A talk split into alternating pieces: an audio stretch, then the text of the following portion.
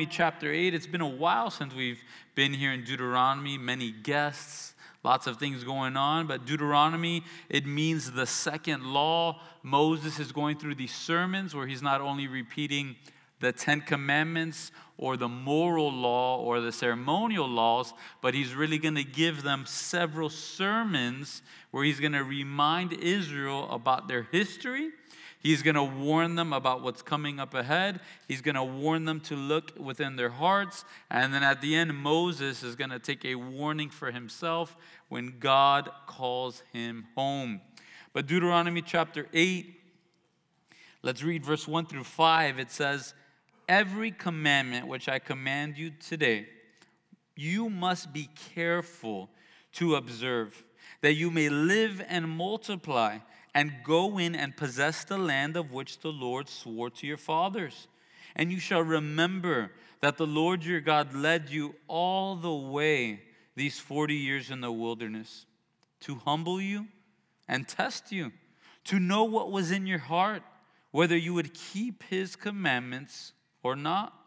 So he humbled you and allowed you to, hung, to be hung, to hunger and fed you with manna which you did not know, nor did your fathers know, that he might make you know that man shall not live by bread alone, but man lives by every word that proceeds from the mouth of the Lord. Your garments did not wear out on you, nor did your foot swell these 40 years. You should know in your heart that as a man chastens his son, so the Lord your God chastens you. Moses starts off in verse 1 reminding the nation of Israel that they needed to be careful. Be careful to observe every commandment which God has commanded them. God's given His word to us not so we could puff up our heads, God's given His word to us, not that we could just feel fluffy and comfortable.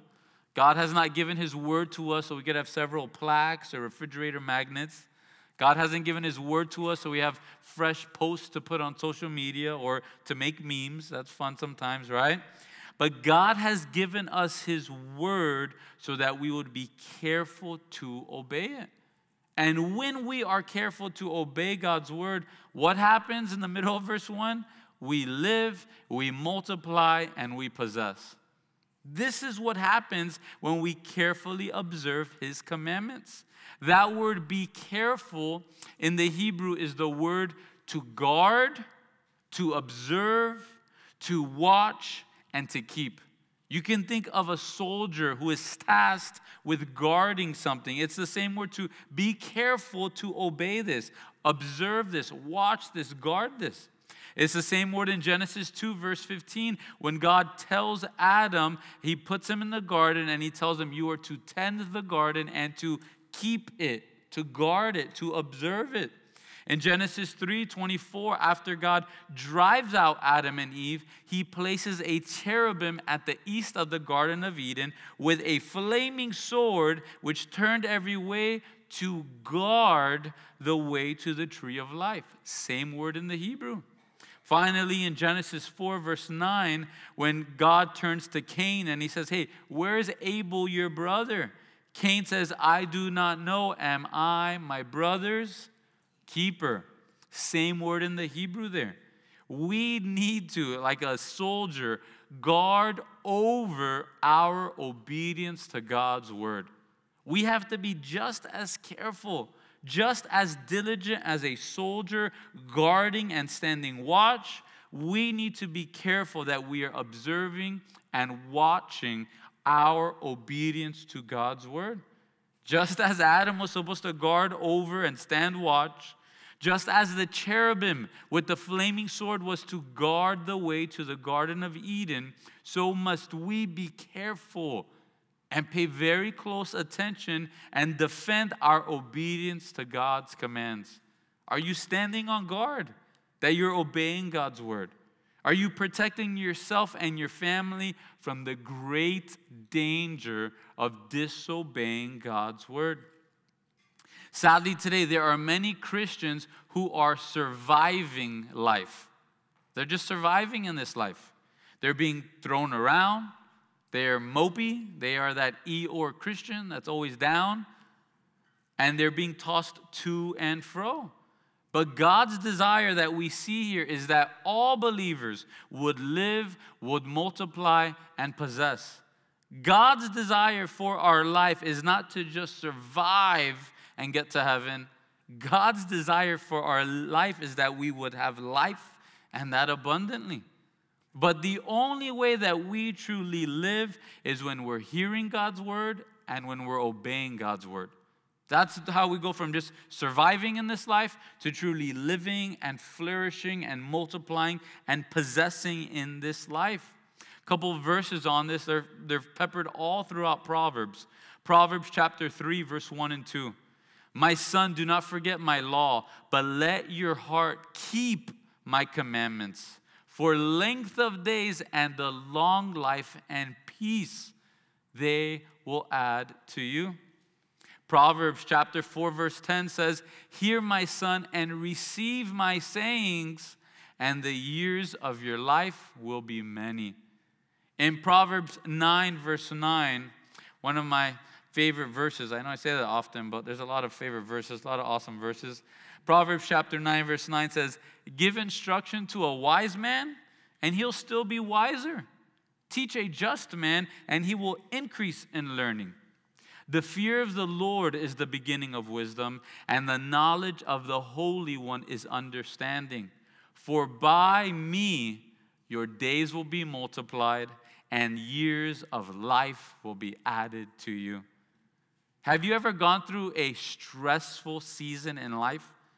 Have you ever gone through a season in life when you're reaping what you've sown? And all of a sudden you look in the mirror after two years and you say, What has happened to me? Have I been in a time warp? Who's this old man in the mirror? How did he get here? When we go through stressful and difficult and sinful seasons in life, it literally sucks the life out of us. It does. You, you look at the, the CRD program in Maine and you have those before and after pictures of someone who's been addicted to drugs for two or three years, and then once they're following the Lord for two to three years, and it's the best before and after pictures you could ever think of. Because the way we truly live and absorb more life and blessing and joy is by obeying and keeping the Word of God. Psalm 34 puts it as a question for all of us who is the man who desires life and loves many days that he may see good? Anybody here desire life? I know I do, right? Anybody want more days in their life? I do. Anybody want to see good things in their life? Hey, two hands for me, right? If that's you, how do you do this? Psalm 34, verse 13 Keep your tongue from evil, keep your lips from speaking deceit. Depart from evil and do good. Seek peace and pursue it. Be obedient to God's word, and it's going to lead to more in your life. The, the promised land for us as believers, it's not heaven. The promised land speaks of a life of the believer that is powerful, a life that overcomes sin, a life that has life and joy and peace. And our life is a byproduct of our obedience to God's word. Our life is a byproduct of our obedience to God's word. If you don't believe me, you could turn to Psalm chapter 1, verse 1 through 3, and we'll see the byproduct of a man who follows the word of God in everyday life and even night and day. Psalm chapter 1, verse 1 says, Blessed is the man who walks not in the counsel of the ungodly, nor stands in the path of sinners, nor sits in the seat of the scornful, but his delight is in the law of the Lord. And in his law he meditates day and night. He shall be like a tree planted by the rivers of water that brings forth its fruit in its season, whose leaf also shall not wither, and whatever he does shall prosper. Obey God, follow God's word. And here it tells us whatever we do, we will prosper. not in a name and claim it type of way, but as you're obeying God's word, your life is to have more life given to it because we're going to see in a moment the way we live is by the very word of God. Not just the very word, but every word of God. Jesus puts it this way in Matthew chapter 7 verse 24.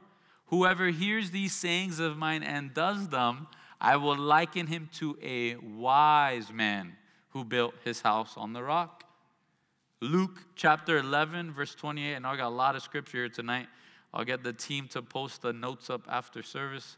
Luke chapter 11, verse 28. Jesus says, More than that, blessed are those who hear the word of God and keep it. You're blessed if you hear God's word and keep it. Finally, John chapter 13, verse 17 says, If you know these things, blessed are you if you do them.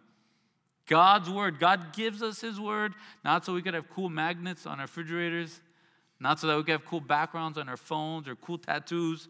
No, God has given us his word that we would be obedient to it because God desires for us to have a life, multiplied life, and possess the land. Warren Wiersbe says the three essentials for Israel's conquest and enjoyment of the promised land were listening to God's word, obeying God's word, and remembering God's word. And they are still the essentials for a successful and satisfying Christian life today. As we walk through this world, we cannot succeed without God's guidance. And the moment we think we can succeed without God's guidance, we quickly stumble and fall and eat dirt. Back to Deuteronomy chapter 8, verse 2. Moses continues his sermon and he says, And you shall remember that the Lord your God led you all the way these 40 years in the wilderness. We need to be reminded God is the one who has brought us this far. It wasn't our own doing, it wasn't our own strength. Paul puts it this way in Philippians chapter 1 verse 6 being confident of this very thing, that he who has begun a good work in you will complete it until the day of Jesus Christ. Where was Paul's confidence? In him in the one who begun the good work, that he's going to complete it. And perhaps tonight you are going through difficulty right now. Perhaps tonight you're wondering if it's even worth it anymore to obey God's word. Perhaps right now you're thinking there's no way to move forward because of something that's happened. Take God's word, take a step back, and remember all that God has done for you. Remember when you first got saved. Remember your habits. Remember the crazy decisions that you used to make, and then realize just how far the Lord your God has brought you. Stand back and realize the good work that He has begun in you. Remember, remember who you are. Remember who you are in the sight of God. As the great prophet Mufasa said, right? Remember, remember.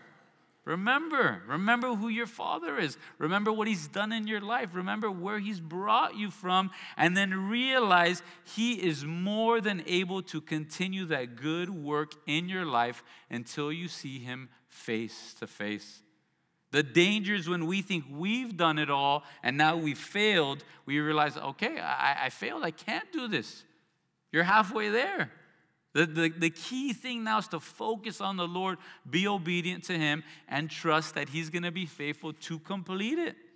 Who's the one that stopped the armies of Egypt with a pillar of fire? Who's the one who opened the Red Sea so that they could cross over?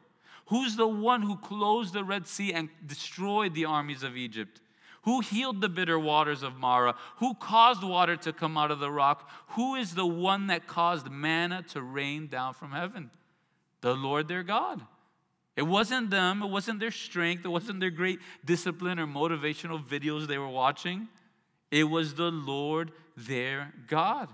It's God and His power and His blessings that have gotten us this far. And we need to be reminded it is His power and His blessings that will get us through the next difficulty in life until we see Him face to face.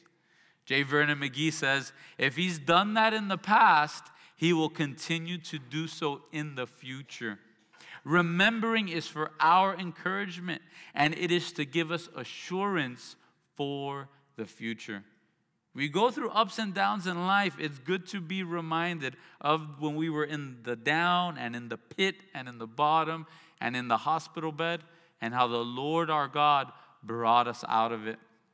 He continues in verse 2, he says, To humble and test you, to know what was in your heart, whether you would keep his commandments or not. God now reveals what he accomplished in the Israelites with the 40 years in the wilderness. He humbled them and he tested them to know what was in their heart. Now, a great question is Did God need to find out what was in the heart of the Israelites? Was God wondering what was going on? Was God there as a chemist testing what would happen?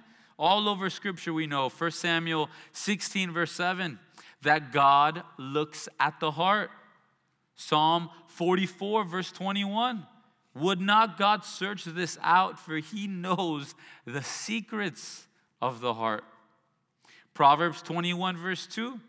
Every way of a man is right in his own eyes, but the Lord weighs the hearts. So often we don't realize where our heart is at, or sometimes we think we're pulling one on God. We think somehow we're in a sinful state, we're in a bad state, but He really doesn't know how bad we are. I don't know if you've ever seen those videos. They used to be on uh, America's Funniest Home Videos all the time. Where you have a parent with their, with their home video camera in the kitchen, and all of a sudden they start saying, Harvey, Harvey, did you touch the chocolate syrup? And you hear from upstairs, No, mom, not at all. The camera starts going in the house, and all of a sudden you see a little bit of chocolate syrup, and a little bit more chocolate syrup and a little bit more chocolate syrup. You go up the stairs and there's chocolate syrup on the walls, right? And it seems as if there's a geyser of chocolate syrup upstairs. And then suddenly the camera pans and you see this child right in the bathroom, covered head to toe in chocolate syrup. There's a Hershey's bottle in the garbage. And yet the parent will ask again, Harvey, did you touch the chocolate syrup? Right? Sometimes God does this with us. And how often do we play this childish game with God? Zach, is there anything you need to repent of? Nah, God, I'm good. Not at all. Zach, are you sure you're doing okay? I'm doing absolutely fine, Lord. Zach, is there something that you should apologize to your wife about? Not at all, God. Not at all. She said she's fine. She's right, she's fine, right? Not at all, God. So often, God allows tests in our life. So often, God humbles us, not so that He can see who we are. He knows exactly who we are, but it's as if God turns the mirror around so we could realize the chocolate syrup that we're covered in.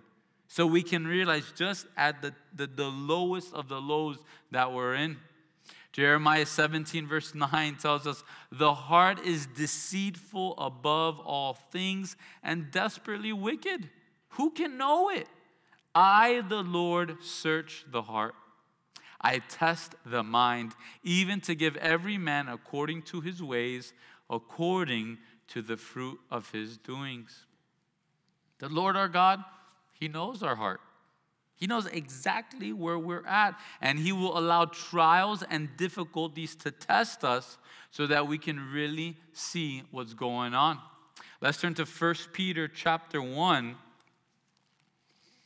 1 Peter chapter 1. And if there was ever a disciple who tasted of this firsthand, it's Peter. The night that Jesus was going to be betrayed, scripture tells us there at the Last Supper, Jesus warns the disciples, You guys are going to betray me tonight. And then Peter sort of turns around and says, Yeah, Lord, I, I told you these guys were a bunch of losers. I knew these guys wouldn't make it, but what did they say? Lord, I'm not gonna, I'm not, I'll never desert you, Lord. I would, I would die before I leave you. And yet Jesus tells him, Peter, this very night it's gonna happen. But afterwards, when you come back, you're gonna encourage your brothers. All of that happens to Peter. He thought he was so strong. A trial comes up to see if you're going to obey God's commandments or not. And then we realize just how broken and needy we are. In 1 Peter chapter 1 verse 6, Peter says, "In this you greatly rejoice, though now for a little while if need be, you have been grieved by various trials, that the genuineness of your faith being much more precious than gold that perishes, though it is tested by fire, may be found to praise, honor, and glory at the revelation of Jesus Christ. Peter thought his faith was that of a superhero, right? Super Christian. And then once the trial came, once a little girl asked him, Hey, aren't you with Jesus? Right away, he cowered in fear. In order to see truly and sadly, his faith did not praise, honor, and glorify his Father in heaven. But hopefully, one day we can grow to the point where we know our need of Him and our trials reveal that our faith indeed praises, honors, and glorifies our Lord Jesus Christ. Earlier in Calvary Chapel, one of the pastors would say, Christians are like tea bags. You don't know what flavor they are until they're sitting in hot water. And we really know who we are when we're sitting in hot water. When we stub our toe, what's the first word that comes out, right? Real quick, you'll see what flavor you are. When someone rear ends you, when someone cuts you off in traffic, this is a little bit of hot water, right? But you see who you really are. Then, when you realize your electric bill is through the roof, when you realize there's a loan you didn't remember, when you, when you get the bad news from the doctor, when you, get, you realize you have cancer or a loved one hurt you, backstabbed you, has cancer, then you truly realize just where your faith is at. In James chapter 1, verse 2, James says, My brethren, count it all joy when you fall into various trials, knowing that the testing of your faith produces patience. But let patience have its perfect work, that you may be perfect and complete, lacking nothing. James continues in verse 12 of chapter 1. He says, Blessed is the man who endures temptation. For when he has been approved, he will receive the crown of life, which the Lord has promised to those who love him. Family trials and difficulties will come. Let's stand firm in the Lord and in His word that we will be able to endure the temptation so that we would receive that crown that one day we can throw back at His feet. Back to Deuteronomy chapter 8, verse 3. It says, So He humbled you and allowed you to hunger and fed you with manna which you did not know, nor did your fathers know, that he might make you know that man shall not live by bread alone, but man lives by every word that proceeds from the mouth of God. God humbled you. Our relationship with God, it begins with humility, and every time you want to mature with the Lord, it starts off with humility. Without humility, you're not going to see God. You're not going to be in a relationship with God. And without humility, you're not going to continue to grow with God. David Guzik says, All of God's education begins here. So he humbled you. Some never make it even past this first essential step. If we are not humble, if we are not teachable, then there's no point to the rest of any of God's education. It starts off with humility. First Peter chapter 5 verse 5 says, "Likewise you younger, submit yourself to your elders." Yes, all of you, not just young, all of you, be submissive to one another and be clothed with humility. For God resists the proud, but he gives grace to the humble. Therefore, humble yourselves under the mighty hand of God, that he may exalt you in due time, casting all your care upon him, for he cares for you. Humility. Be humble. Think of yourself less and less and less. Think of God more. Think of others more. Respect people more. And God is going to continue to raise you up. That hymn we sing from time to time Come, ye sinners, poor and needy, weak and wounded, sick and sore. Jesus ready stands to save you, full of pity, love, and power. Let not conscience make you linger, nor of fitness fondly dream. All the fitness he requires is to feel your need of him. Just have to realize just how much you need him. And that takes humility. Matthew 5, verse 3 Blessed are the poor in spirit, for theirs is the kingdom of heaven. Blessed are those who mourn, for they shall be comforted. God wants us humble, and then God wants us dependent upon Him. That's why He says, Hey, I fed you with manna, which you didn't know, nor did your fathers know, that He might make you know that man shall not live by bread alone. Israel was completely dependent on the Lord their God. And it's great when we can know just how weak we are and just how dependent we are on the Lord before we have nothing. When you have nothing, then quickly you start begging and pleading with the Lord. It's great when we can get to that point before being there and saying, Lord, I desperately need you no matter what.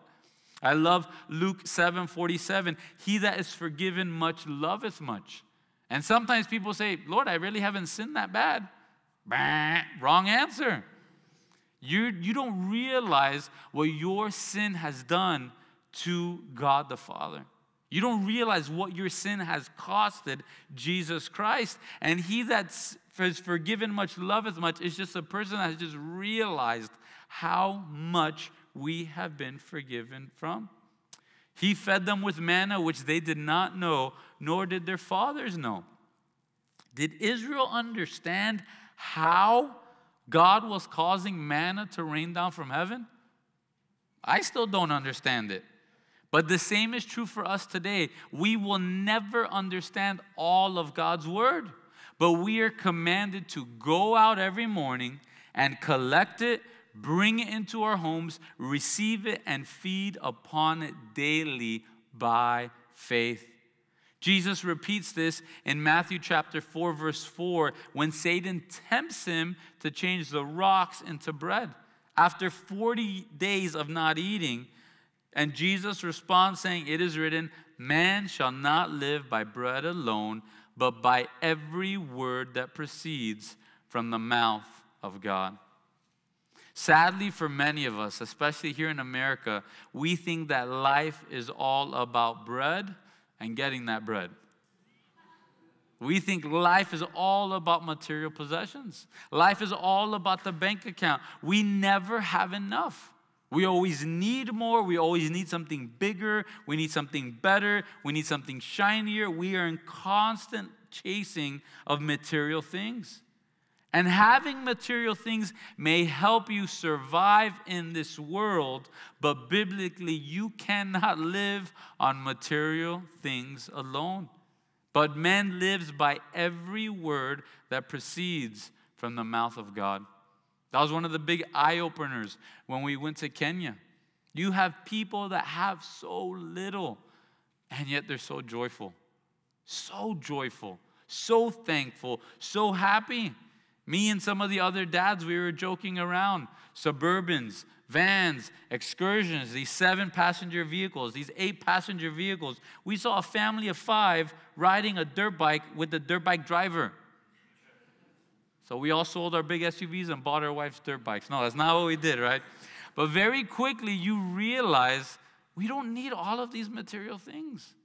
It's not a necessity for us. And because of the internet, we're chasing the upper, upper, upper echelon of material things.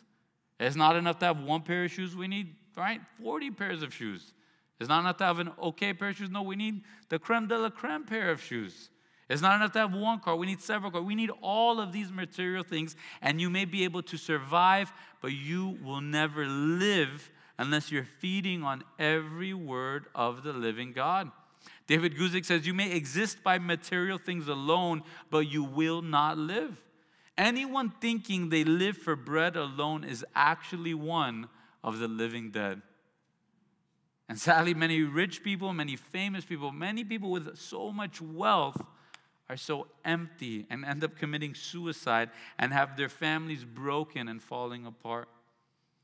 Have we come to the realization that material things are not everything? Uh, they're nice to have, they're good to have, but how much of our life, how much of our time, how much of our budget is going to eternal things and heavenly things? Revelation chapter 3, verse 17, Jesus warns one of the churches You say, I am rich, become wealthy, and have need of nothing, and yet you do not know that you are wretched, miserable, poor, blind, and naked. Family, we need a healthy diet of God's word. And not just God's word, every word of God. Because it's, the on, it's only God's word that will lead us to truly live and have life and that abundantly. Charles Spurgeon says, You have never received spiritual life by your own feelings. It was when you believed God's word that you lived. And you will never get an increase of spiritual life and grow in grace by your own feelings or your own doings. It must still be by your believing the promises and feeding on the Word of God. I, I love the Word of God because it, it's alive, it's sharper than any two edged sword, and you see something new every time. Uh, it just jumped off the page to me that man lives not just by the Word of God, but by every word that proceeds from the mouth of the Lord. Every word. How some people they want to say some of God's word is truthful, but some of it isn't. Some of it is inerrant, but some of it isn't. No, every word. Charles Spurgeon says we live by every word. In places where they cut diamonds, they sweep up the dust because the very dust of the diamonds is valuable. And in the word of God, all truth is so precious that the very tiniest truth, if there be such a thing, is still diamond dust and is unspeakably precious. Don't let anyone lie to you saying certain parts of the Bible don't really belong there. Certain parts of the Bible are not really God breathed. The entire Word of God is inerrant, it's God breathed, as Jesus would put it, to the jot and the tittle, to the dots on the I's and the crosses on the T's. God has protected and kept His word until today and until forever. Verse 4 and 5 Every parent's dream for their toddlers. Your garments did not wear out on you, nor did your foot swell these 40 years. You should know in your heart that as a man chastens his son, so the Lord chastens you. So, not only did God perform the miracle of having enough food for two million people every day in a barren desert, not only did God perform the miracle of having enough water every day for two million people in the barren desert, but God performed the miracle of keeping two million people clothed for 40 years without a TJ Maxx, right? Uh, he was able to do all of this. He protected and guarded even their clothing and even their feet, it tells us here. Some of us, we can't go an eight hour shift without our feet swelling, right? And yet here it says their feet did not swell for 40 years. In Deuteronomy chapter 29, verse 5, it's put a little bit different. It says, I've led you 40 years in the wilderness. Your clothes have not worn out on you, and your sandals have not worn out on your feet. Our God, He cares for us. That's what He's revealing to us there. Not only does He want to take them to a land where they're going to live and multiply and possess, but He also took care of them while they were in the wilderness, not just with food and water, but even with clothing. Our God, He cares for you, He protects you, and because He loves you and because He protects you, He's more than willing to chasten you. And lots of times we like the first two. We pray for a lot of that. Lord, provide for me and Lord, protect me. But Lord, let's quit with the chastening. Let, let, let's quit with this discipline type thing. He chastened them as a father chastens his son. Hebrews chapter 12, verse 6 tells us, For whom the Lord loves, he chastens and scourges every son whom he receives. And if you endure chastening, God deals with you as with sons. For what son is there whom a father does not chasten? But if you are without chastening, of which all have become partakers, then you are illegitimate and not sons. God chastens us because he loves us. I may get in a little bit of trouble here, but parents, don't allow the world today to lie to you, saying that chastening means that you don't love your kids. Because then you're saying your love as a parent is greater than God's love for us.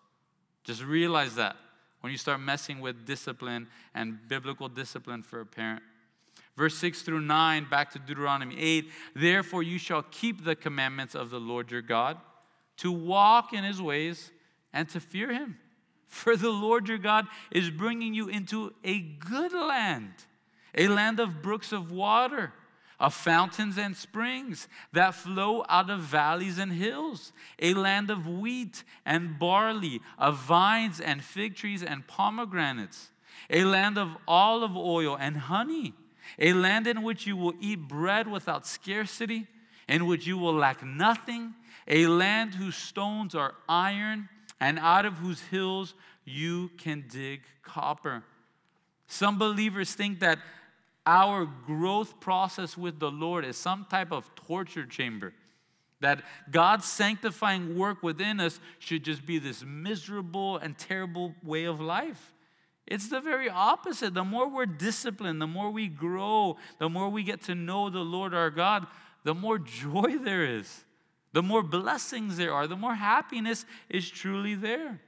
And if we keep and guard and protect the Word of God, and keep and guard and protect our obedience to it, we will be blessed. Because we live by every word that proceeds from the mouth of God.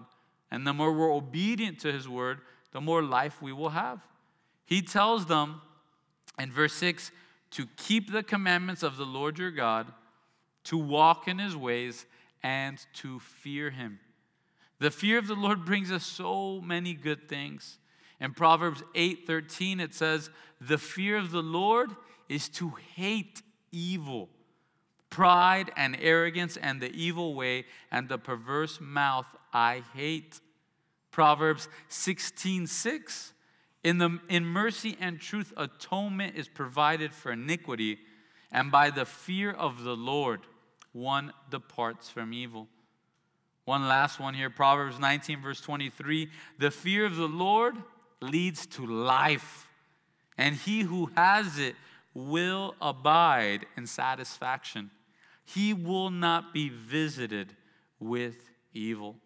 The fear of the Lord, it leads to life. And notice, God tells them, hey, you just pay attention to keeping my commandments, walking in my ways, and fearing me. And then what does God take care of in verse 7 through 9? Everything else all of their needs. God takes care of the fountains and the food and the bread and the water and even the iron and the copper. All the nation of Israel had to be concerned about was obeying the word of God. It's the Old Testament version of Matthew 6:33. Seek first the kingdom of God and his righteousness, and all these things will be added to you. You take care of God's business, and God will take care of your business. Israel did not have to be worried and concerned with the giants of the land. Israel did not have to be worried or concerned with the military conquests or how they were going to plan or finagle them taking over the land of Canaan. Israel just needed to be concerned with their obedience to the Lord their God and with his word. They needed to respect God more than anything else, and God would take care of the rest.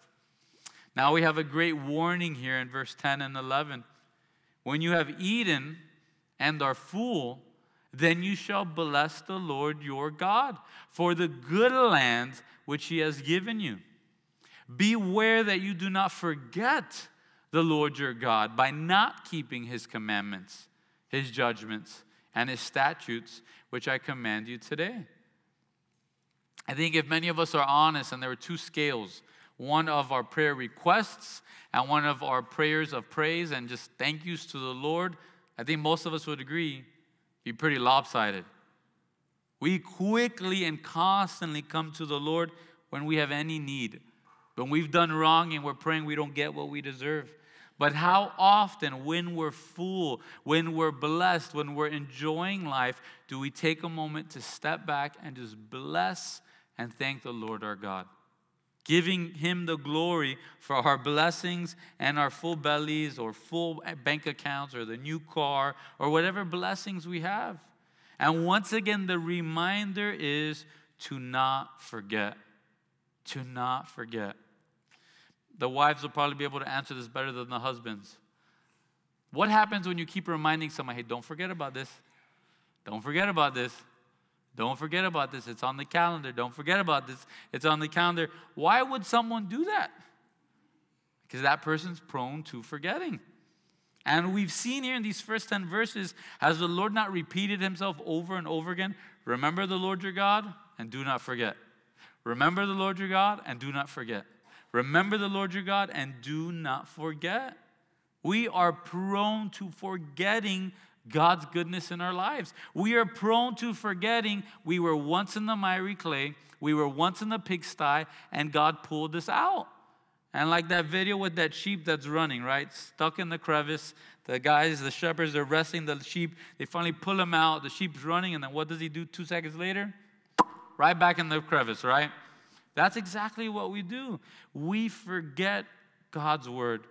And the way we forget is by not guarding, not keeping, not protecting like a good soldier his commandments, his judgments, and his statutes. We need to guard our time in the Word of God. We need to guard our obedience to the Word of God lest we forget the Lord our God. Proverbs 132 says, "The turning away of the simple will slay them, and the complacency of fools will destroy them." Last week we had Pastor Travis here, and he reminded us of the sin of complacency. David forgot all that the Lord had done for him. David had forgotten all the blessings that God had done for him, and he grew complacent. In Proverbs chapter 30, verse 8 and 9, there's a beautiful prayer for us to pray. Lord, remove falsehood and lies far from me. Give me neither poverty nor riches. Feed me with the food allotted to me, lest I be full and deny you. And say, Who is the Lord? Or lest I be poor and steal and profane the name of my God. Maybe you're here and you've just been striving for more money and more money and more money. And no matter what happens, it seems like every time you make more money, the bills increase and something explodes in the house, right? Perhaps the Lord's protecting you from being so full that you forget the Lord your God. Verse 12, it says, Lest when you have eaten and are full, and have built beautiful houses and dwell in them, and when your herds and your flocks multiply, and your silver and your gold are multiplied, and all that you have is multiplied.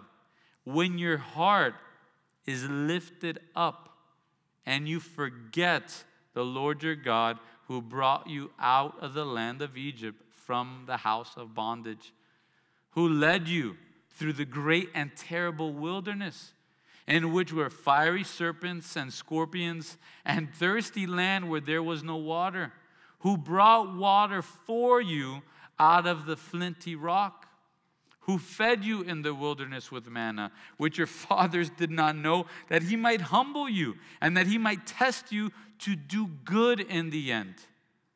Then you say in your heart, My power and the might of my hand have gained me this wealth.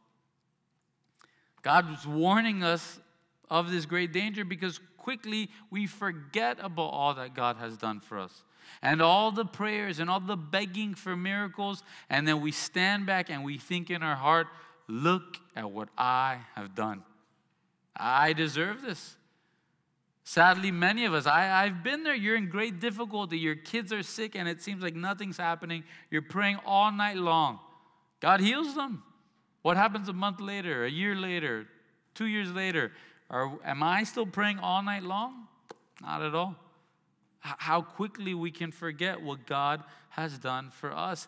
And sadly, many church attendees who once were with us, who once prayed for miracles, who once prayed for the miracle of a pregnancy or the miracle of a marriage or the miracle of a job or the miracle of retirement or the miracle of a house or a car, and God answers that prayer, and then slowly but surely they forget the Lord their God. They no longer attend church regularly at all. They, like the prodigal son, receive their inheritance and walk away from the Father. Sadly, some of us, we've been there. Hopefully, we're on the other side of it. We've realized, man, God answered that prayer, and I totally flaked out. I prayed for a miracle in my marriage. I started coming to every service. He fixed my marriage, and all of a sudden, I forgot about the Lord my God. Verse 18, he reminds us once again, and you shall remember the Lord your God. For it is he who gives you power to get wealthy, that he may establish his covenant which he swore to your fathers as it is this day. Instead of forgetting, remember the Lord your God and remember his power because he has plans and purposes for you far beyond this life. So often we're just stuck and rooted in this life that we forget His covenant with us started long before us, and His covenant with us is far beyond life and marriage and houses and children and toys. His covenant with us is to go into eternal life with Him for all of eternity. He's the one that gives power to get wealthy. Maybe you're that believer. Sometimes believers, they get down on wealthy people. Take it up with the Lord. God is the one that gives that power to that person, and maybe they can be a good steward, and you would be a terrible steward of it, and that's why He hasn't given it to you. He's done all this that He would establish His covenant, which He swore to your fathers as it is this day.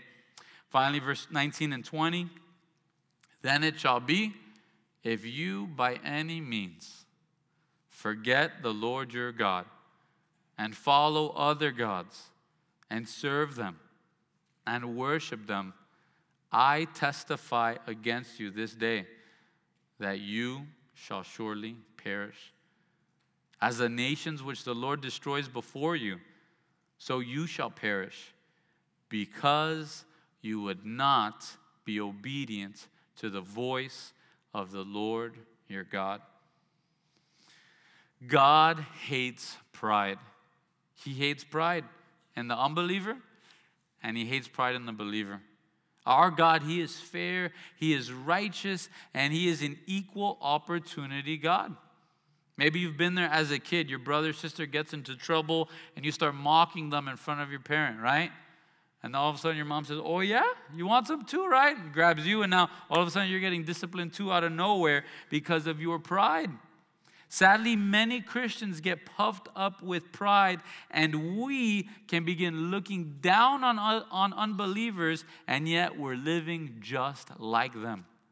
And we start living just like them, and we think because I attended church for such and such amount of time, because my dad is such and such a pastor, or my mom is such and such an incredible children's ministry worker, I won't go down the road of all the nations which the Lord God destroyed before me. God, He is fair, He is righteous, and He is just to the believer and to the unbeliever. Galatians chapter 6, verse 7 and 8 says, Do not be deceived. God is not mocked. For whatever a man sows, that he will also reap. For he who sows to his flesh will out of the flesh reap corruption, but he who sows to the Spirit will of the Spirit reap everlasting life. Whatever you're sowing into, that's exactly what you're going to reap, whether you're attending church or not. Whatever you're sowing into, even if you're serving or not, that's exactly what you're going to reap. And our God hates pride. He hates pride. The nation of Israel, they began to think that they were special, that they were beyond any destruction or any chastening of the Lord because they were God's chosen and special people. But our God hates pride. Proverbs chapter 6, verse 16. These six things the Lord hates. Yes, seven are an abomination to him a proud look, a lying tongue, hands that shed innocent blood a heart that devises wicked plans, feet that are swift in running to evil, a false witness who speaks lies, and one who sows discord among the brethren. God hates these six things. These seven are an absolute abomination to him. One last scripture, worship team, you guys can come up. Proverbs chapter 8, verse 13. The fear of the Lord is to hate evil, pride and arrogance, and the evil way and the perverse mouth I hate. Whether you're believer or unbeliever, if you begin showing arrogance, if you begin going down the route of the evil way, if you begin to have that perverse mouth, if you begin to sow discord among the brethren, if you're lying, if you're quickly running to evil, if you're devising wicked plans, if you're shedding innocent blood, if you're lying, if you have that proud look, the Lord hates it. And if you are that son or daughter, you'll quickly realize He doesn't let you get away with anything. That's what you quickly realize. Maybe that was you in school. You do one little thing, and boom, principal sees it, everybody finds out, it's broadcasted online, your dad and mom see it, right? Because the Lord chastens those that He loves. He loves you. So stop going and running in the opposite direction. So the question for us is hey, do you want life? Do you want life and that abundantly? Then remember, guard your listening to God's word. Protect and preserve your obedience to God's word and keep, like a soldier, your remembrance of God's word and what God has done in your life.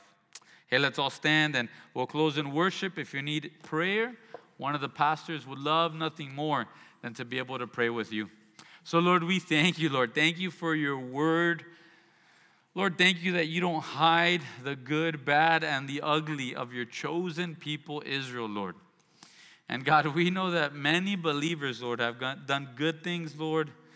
Lord, many of us, Lord, we've done bad things. And Lord, I've done so many ugly things, Lord. Lord, we ask that you'd forgive us, Lord. Lord, and strengthen us. Strengthen us, Lord, with so much darkness today, Lord. Strengthen us, Lord, with so much sin, Lord. So much sexual sin, Lord, chasing men and women down today through their phone, through the computer, Lord, through every email and every link, Lord. Lord, help us to be holy as you are holy, Lord. Help us to truly cling to what is good and to abhor what is evil. Lord, help us to not water down holiness, God. Lord, help us to not water down the high standard that you have for your people. Lord, a kingdom of priests and kings, Lord. Help us to uphold that standard. And Lord, when we fail and when we mess up, Lord, help us to be obedient to your word. Lord, strengthen us to not allow the enemy to condemn us, Lord, or ourselves to be condemning us, Lord. But Lord, strengthen us to be biblical, Lord, to confess our sins, to repent, and to just follow hard after you once again. Lord, we love you. Again, thank you for tonight. Thank you for so much of the family coming on out, Lord. Help us to continue to encourage one another and pray for one another and be there for one another, Lord. We love you. We thank you, Jesus. It's in your precious name we pray. Amen. Amen. Hey, I'll encourage you. We had this encouragement in the young adults retreat. I encourage you to, hey, come up front and pray with one of the pastors. But if you need prayer and there's someone else here that you love and you know you can ask them for prayer, or if there's someone you know that's hurting, hey, maybe the Lord puts it in your heart to go and to pray for them. Prayer is not a bad thing, and you're in the family, pray for one another, bear one another's burdens, and continue to love on one another. So let's worship and let's pray.